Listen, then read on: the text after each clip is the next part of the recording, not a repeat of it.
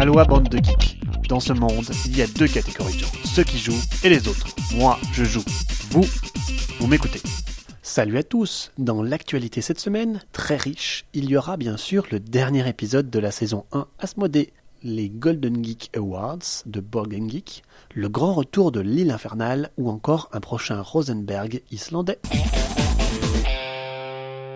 Côté pro, nous sommes peut-être au dernier épisode de la saison 1 Asmodée, car les choses se précisent et un rachat se profile certainement. En effet, les sites de finances publient des rumeurs selon lesquelles Euraseo, le fonds de pension qui possède Asmodée, serait en bonne position pour revendre Asmodée. Tous les voyants sont au vert. Asmodée a avalé comme un ogre de nombreuses entreprises dans les deux dernières années. Son dernier atout, Asmodée Entertainment, a été annoncé tout récemment. Sa dette a grandi, mais sa valeur a aussi décuplé.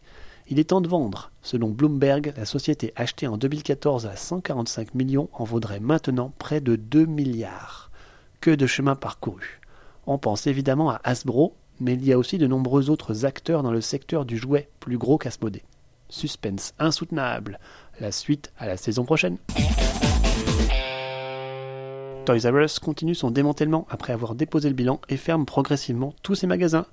Ce sera donc l'occasion de bons deals à suivre localement chez vous lorsque ça se présentera.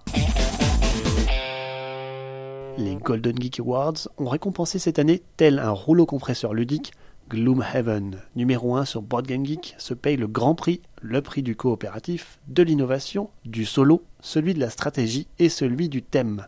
Bam 6 prix sur les 14 décernés à des jeux de société. Pour les miettes, on retrouve logiquement Azul pour le prix famille, Codenames Duo pour les jeux à deux, Photosynthesis pour les graphismes, Century Spicy Road pour les jeux de cartes, et enfin Fight de Wind Gambit pour la meilleure extension. Aucune surprise, mais une année rouleau compresseur comme il en arrive tous les 3-4 ans. Souvenez-vous de Pandemic Legacy saison 1 ou plus anciennement Agricola. Côté sortie, cette année, MacGirls ne sortira pas de nouveau jeu, mais une extension. Et c'est encore Concordia qui va en recevoir une, dédiée à la déesse Vénus, d'où son petit nom. Cette fois-ci, pas une carte toute seule, mais une grosse extension, qui ajoutera un mode en équipe et donc un sixième joueur. Le jeu recevra aussi de nouvelles cartes de scoring partagées et les règles seront un peu remaniées pour l'occasion. Placement initial choisi, possibilité de jouer avec les pouvoirs de son partenaire, points mutualisés, cette extension est vraiment très intrigante. Elle pourrait avoir les qualités d'un nouveau gameplay sans complication de règles. Affaire à suivre lors du prochain salon des scènes 2018. Avis aux nostalgiques, Restoration Game, qui met au goût du jour de vénérables anciens, va sortir une version revue et corrigée d'un jeu de mon enfance, Fireball Island, l'île infernale en français. Je suis sûr que la cover rappellera des souvenirs aux vieux croulants comme moi. L'éditeur se paye un designer diary soutenu par de nombreuses illustrations qui donnent corps à ce vieil ancien. Le jeu recevra un lifting avec le slogan fort bien trouvé Nous ne pouvons pas faire un meilleur jeu que l'île infernale l'était. Par contre, nous devons en faire un jeu meilleur que ce dont les joueurs se souviennent maintenant. Une intéressante approche pour transformer le jeu à la mode actuelle.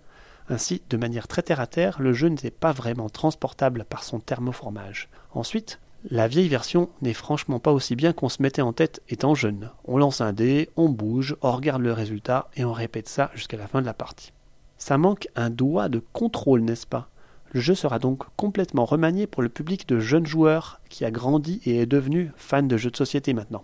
Il y aura donc des choix, des terrains particuliers, de l'incertitude, de la prise de risque, de la chance et un design bien mieux pensé. Le jeu viendra avec plusieurs extensions pour pimenter l'aventure comme un aventurier et sa grosse boule en pierre, ainsi qu'un tigre. J'avoue que ce revamp me donne vraiment envie de me replonger dans ma jeunesse.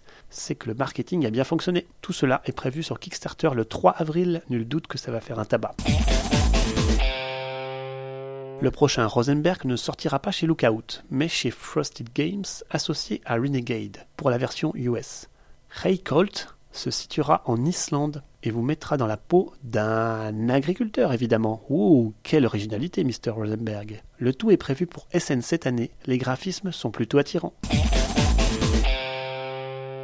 Orléans, le jeu de backbuilding très apprécié des gamers, va connaître une petite extension appelée un tile pack, contenant trois nouvelles tuiles, un opéra, une cathédrale et une statue. On n'en sait pas beaucoup plus pour l'instant. Si vous aimez le jeu, cette petite extension sort très bientôt.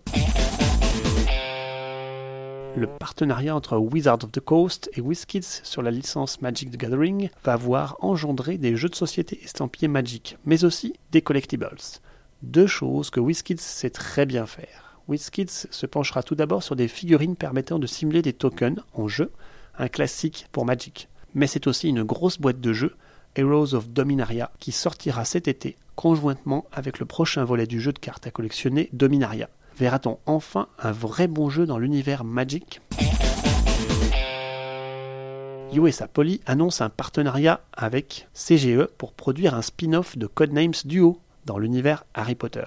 Codenames a vraiment une mécanique par excellence pour sa rethématisation. Vlad Ashvatil doit couler des jours heureux dans une île paradisiaque, si tant est qu'il a bien négocié son contrat la licence Catan commence à explorer de nouveaux horizons, et le premier spin-off se nommera Catan Histories Rise of Incas. Le jeu est encore designé par Klaus Tuber et sortira le 3 septembre prochain. Enfin, l'information insolite de la semaine est réconfortante, c'est un effet de bord du rachat de Mayfair par Asmodée, en effet, son fondateur a donné l'entièreté de sa collection de plus de 4000 jeux de société et 7000 titres de jeux de rôle et autres magazines datant des années 70 à un musée.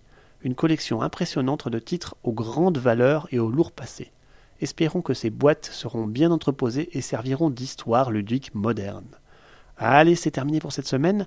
On se retrouve dans deux semaines et d'ici là, jouez bien!